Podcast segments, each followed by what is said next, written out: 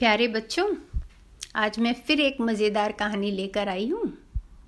कहानी का नाम है, सपनों में खोया भोलू। आशा है आपको अच्छी लगेगी। चलो कहानी शुरू करते हैं। एक लड़का था भोलू ग्यारह बारह साल का रहा होगा।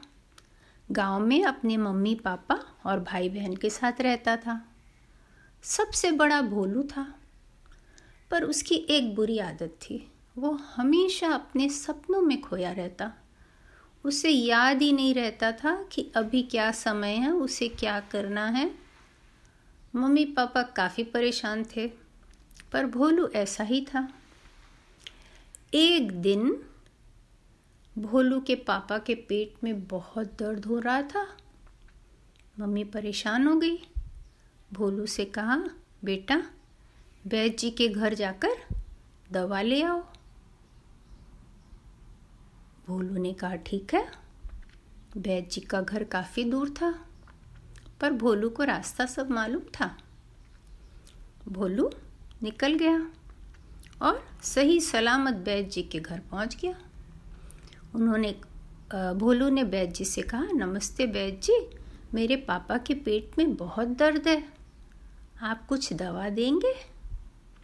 वैद्य जी ने उसे तीन पुड़िया दवा का बना कर दिया और बताया कब कैसे खाना है और साथ में ये भी बताया कि पापा को दो दिन सिर्फ़ खिचड़ी खाने देना। फिर भोलू वहाँ से वैद्य जी को धन्यवाद कहकर पैसा देकर पुड़िया पैकेट में, पॉकेट में रख कर निकल गया। अब भोलू को ऐसा लगा कि खिचड़ी याद रखना मुश्किल है। तो मैं बोलता हुआ जाऊँगा, खिचड़ी खिचड़ी तो मुझे याद रहेगा। उसे अपने बुद्धिमानी पर बड़ा फक्र हुआ, बहुत गर्व हुआ, और वो खिचड़ी खिचड़ी खिचड़ी खिचड़ी खिचड़ी बोलते बोलते घर की ओर जाने लगा। रास्ते में जब वो थक गया तो एक पेड़ के नीचे बैठ गया। उसको एक छोटी सी झपकी लग गई, पाँच मिनट की बस। पर जब उठा तो खिचड़ी भूल गया था वो। अब भोलू बोल रहा था, खा चिड़ी खा चिड़ी खा चिड़ी खा चिड़ी खा चिड़ी खा चिड़ी।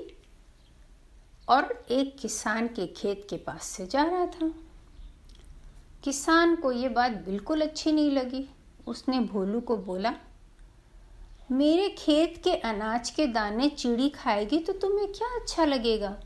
तुम क्यों बोल रहे हो खा चिड़ी खा चिड़ी? तुम ऐसे बोलो, उड़ चिड़ी उड़ चिड़ी उड़ चिड़ी उड़ चिड़ी। तो भोलू ने सोचा, बात तो ठीक है। तो भोलू कहना शुरू कर दिया, उड़ चिड़ी उड़ चिड़ी उड़ चिड़ी उड़ चिड़ी। कहता कहता जाने लगा। अब आगे एक शिकारी जाल बिछाकर बैठा था। कि आकर चिड़िया उसमें फंस जाए। और वहाँ पर से भोलू गाता हुआ जा रहा था, उड़ चिड़ी उड़ चिड़ी उड़ चिड़ी उड़ चिड़ी। तो किसान, शिकारी को अच्छा नहीं लगा। शिकारी ने कहा यह ठीक नहीं है। तुम्हें बोलना चाहिए, पकड़ में आओ, पकड़ में आओ। हो, भोलू समझ गया। उसने कहा, ठीक है। अब उसने कहना शुरू कर दिया, पकड़ में आओ, पकड़ में आओ, पकड़ में आओ। अब आगे में दो छोर एक पेड़ के पीछे छुप कर बैठे थे। उन्हें भोलू की बात अच्छी नहीं लगी।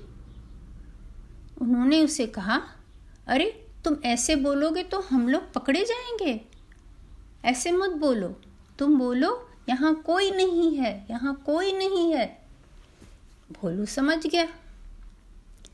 भोलू अब बोल रहा था, यहाँ कोई नहीं है, यहाँ कोई नहीं है, यहाँ कोई नहीं है, और घर की ओर जा रहा था।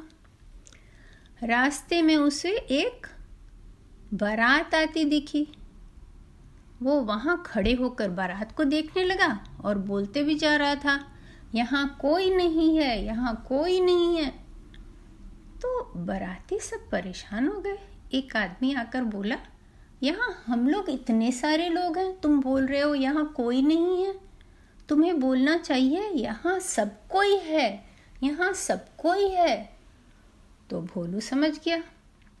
अब वो बोलने लगा, यहाँ सब कोई है, यहाँ सब कोई है, यहाँ सब कोई है। बोलते बोलते वो अपने घर पे पहुँच गया। और बोलता जा रहा था, यहाँ सब कोई है, यहाँ सब कोई है, यहाँ सब कोई है। उसकी मम्मी परेशान भाई बहन हंसने लगे। मम्मी ने पूछा, क्या हुआ भोलू तुम क्या बोल रहे हो? यहाँ सब कोई है? भोलू से उसने पूछा, कि भोलू बैद जी ने क्या कहा? तो भोलू ने अपने पैक, पॉकेट से दवा की पुड़िया निकाल के दे दी। मम्मी ने पूछा, और खाने के लिए कुछ बताया? तो भोलू को कुछ याद नहीं था। भोलू सोच में पड़ गया। तो मम्मी ने कहा, जाने दो, मैं खिचड़ी बना लूँगी। भोलू एकदम खुश हो गया। बोला हाँ मम्मी, बैद जी ने खिचड़ी खिलाने कहा है पापा को दो दिन। और फिर खूब हंसने लगा, खूब हंसने लगा। तो मम्मी पूछने लगी, क्या हुआ भोलू? तुम्हें इतनी हँसी क्यों आ रही है? तब भोलू ने बताया कि उसके साथ क्या किस्सा हुआ था। वो खिचड़ी खिचड़ी बोलता हुआ आ रहा था तो वो खाचड़ी बोलने लगा और फिर किसान ने उसे बताया कि नहीं, उड़चिड़ी बोलो। तो वो उड़चिड़ी बोलने लगा और फिर उसे शिकारी ने कहा, पकड़ में आओ बोलो। तो वो पकड़ में आओ बोलने लगा और फिर चोर ने उसे कहा, यहाँ कोई नहीं है बोलो। तो वो यहाँ कोई नहीं है, बोलो बोलने लगा।